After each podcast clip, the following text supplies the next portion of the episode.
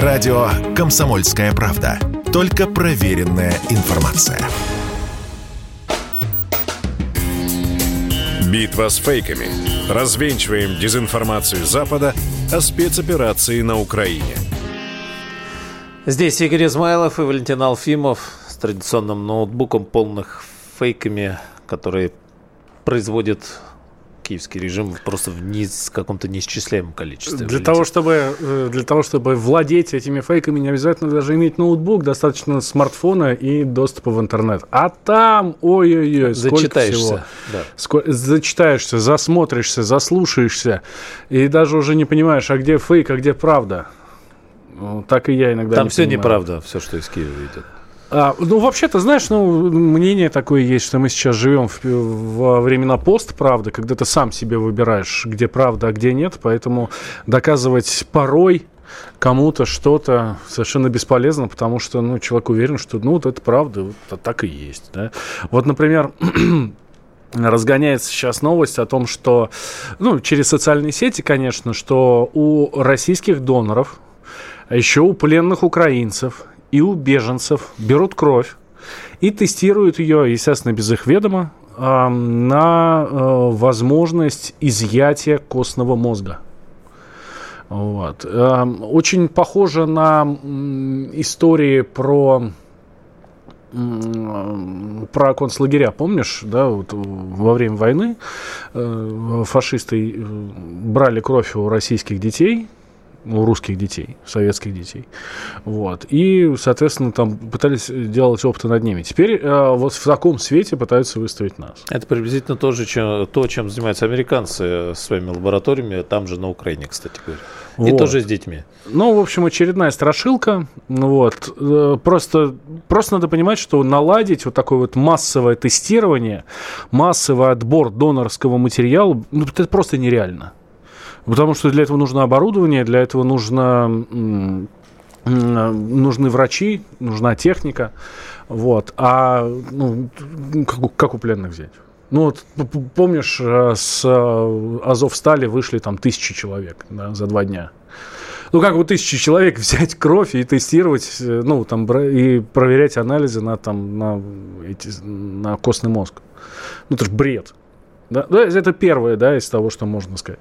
Вот. Ну, ну, банально у нас вот как раз э, типирование, вот так это называется, типирование крови э, на сдачу костного мозга у нас э, вообще-то в Москве можно пройти даже не во всех пунктах переливания крови. В Москве!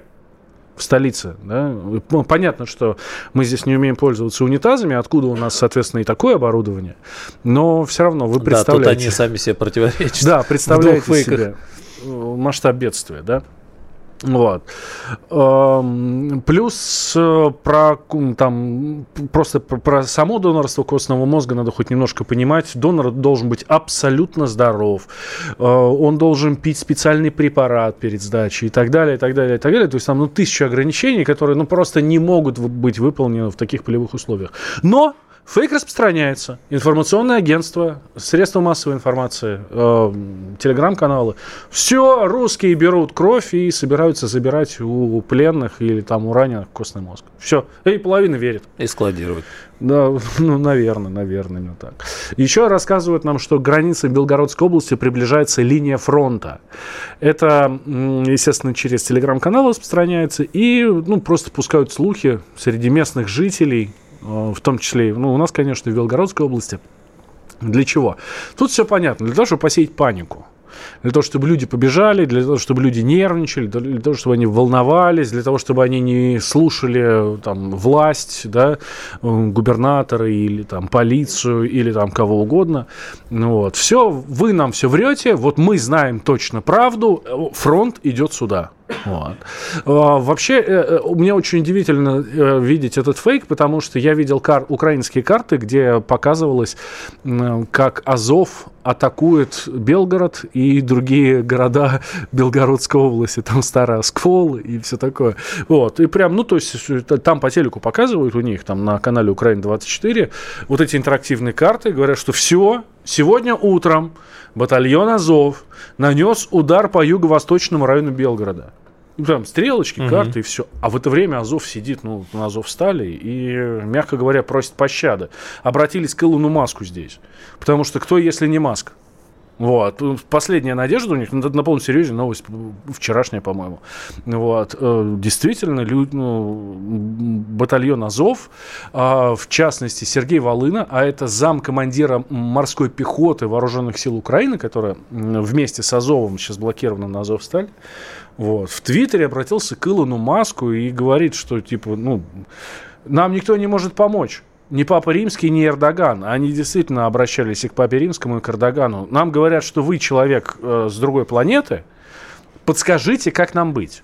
Это чистая правда. Это вот они, он пишет в, в, в Твиттере. Ну, в, Маск в Твиттере, понятно, он теперь там вообще Непонятно, хозяин. как он в Твиттере пишет только. Вот. А у них с этим все в порядке. Там интернет есть, да, это тоже. Вот. Ну вот, возвращаемся к э, Белгородской области. Вот, э, соответственно, Вячеслав Гладков, а это губернатор Белгородской области, назвал эти данные обычным фейком. У меня такой информации нет, доверяйте проверенным источникам, а не той фейковой агрессивной атаке, которая идет на нас со стороны Украины, заявил глава региона. Вот, кроме того, приграничные территории, мы знаем, что они регулярно подвергаются э, атакам. Угу и физическим, то есть прилетают то периодически. Вот, и вот там недавно была точка У с, кассетным, с кассетной боевой частью. Вот. Плюс информационным атакам они подвергаются, как вот это. Вот. Э, была новость о том, что вооруженные силы захватили села Муром и Середа. Ну, естественно, все это оказалось фейком. Слава богу, все, все в порядке, все спокойно. Хотя были сообщения о том, что якобы, там, если посмотреть границу э, российско-украинскую в Белгородской области, там есть такой аппендикс небольшой, как Украина, значит, она так врезается в Россию.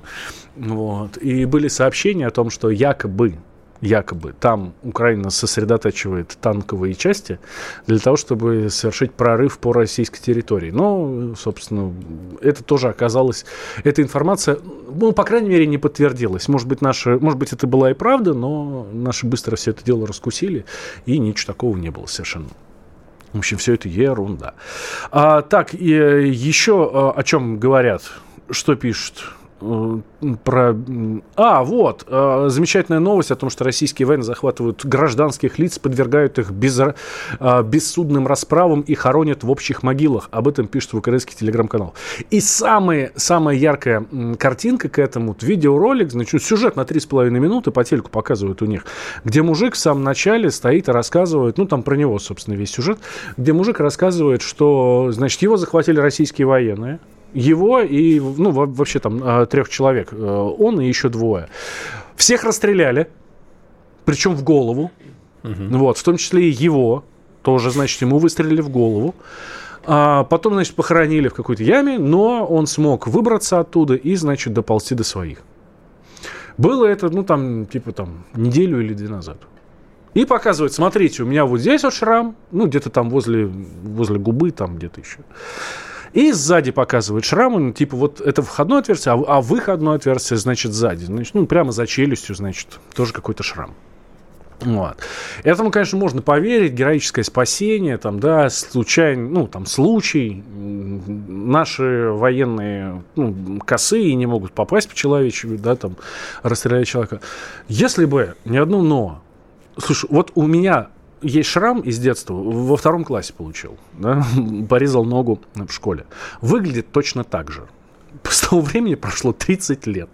Так и здесь. Ну, мы две понимаем, недели. что да, да, э, за две недели шрам ну, ну, не становится настолько затянутым. Ну, то есть это а, настолько тупой и банальный фейк, что люди даже одни, те, кто это делают, они ну, не в состоянии даже немножко загримировать мужика, а другие, которые все это дело слушают, они такие, елки-палки, да, действительно, вот есть шанс. А для, вот подумать немножко, просто пораскинуть мозгами, отойти там чуть вправо или чуть влево, они не в состоянии. И это, конечно, очень печально. Поэтому сколько мы здесь не, не будем с тобой распинаться, но да. Да, Печально. Слуш, слушают нас, к сожалению, не всегда. Хотя действительно, ну, слушай, это самый простой совет для всех слушателей радио «Комсомольская правда». Прежде чем вы получаете какую-то информацию, просто немножко подумайте. Подумайте логически. Может быть такое или нет. Обратите внимание на детали. Как распознать фейк? Обратите внимание на детали, и половина, половина новостей сразу отпадают сами собой. Вот здесь, кстати, сообщают нам, что программу «Вечерний Ургант» на Первом канале закрыли. Сообщают об этом Ксения Собчак, да. А, за, вслед за ней уже украинские телеграм-каналы. Да не только украинские, вот. все, все сообщили. Да. Пресс-служба Первого канала сказала «чушь собачья». Вот. Э, телеграм-каналы уже, конечно, немножко перефразировали это, да, вот, э, используя фамилию автора это, э, этой новости, вот. А ссылаюсь еще, знаешь, на что? Фотографии из технического коридора Останкина, значит, там эм, там декорации. Ну, угу. декорации не студии вечернего Урганта. Декорации совершенно другие. Их действительно разбирают просто из соседней студии. Вот, это первое. А второе, даже если это декорация от вечернего Урганта, ну, там могут утром снимать программу, вечером разбирать декорации, а на следующее утро их снова собирать. Другое интересно, что... если этот фейк был направлен на то, чтобы на что? Чтобы здесь расстроились, то реакция была, судя по тому, что вчера видели, не сказать, что однозначно расстроившихся наших сограждан по-разному, мягко говоря, эту новость Это правда. Кстати, говорят, что Ивана Урганта видели на заправке в Хе... под Хельсинки, так что... Не под Химками, главное. Нет, не под Химками, под Хельсинки. Валентин Алфимов э, следит за укрофейками. Радио «Комсомольская правда». Никаких фейков, только правда.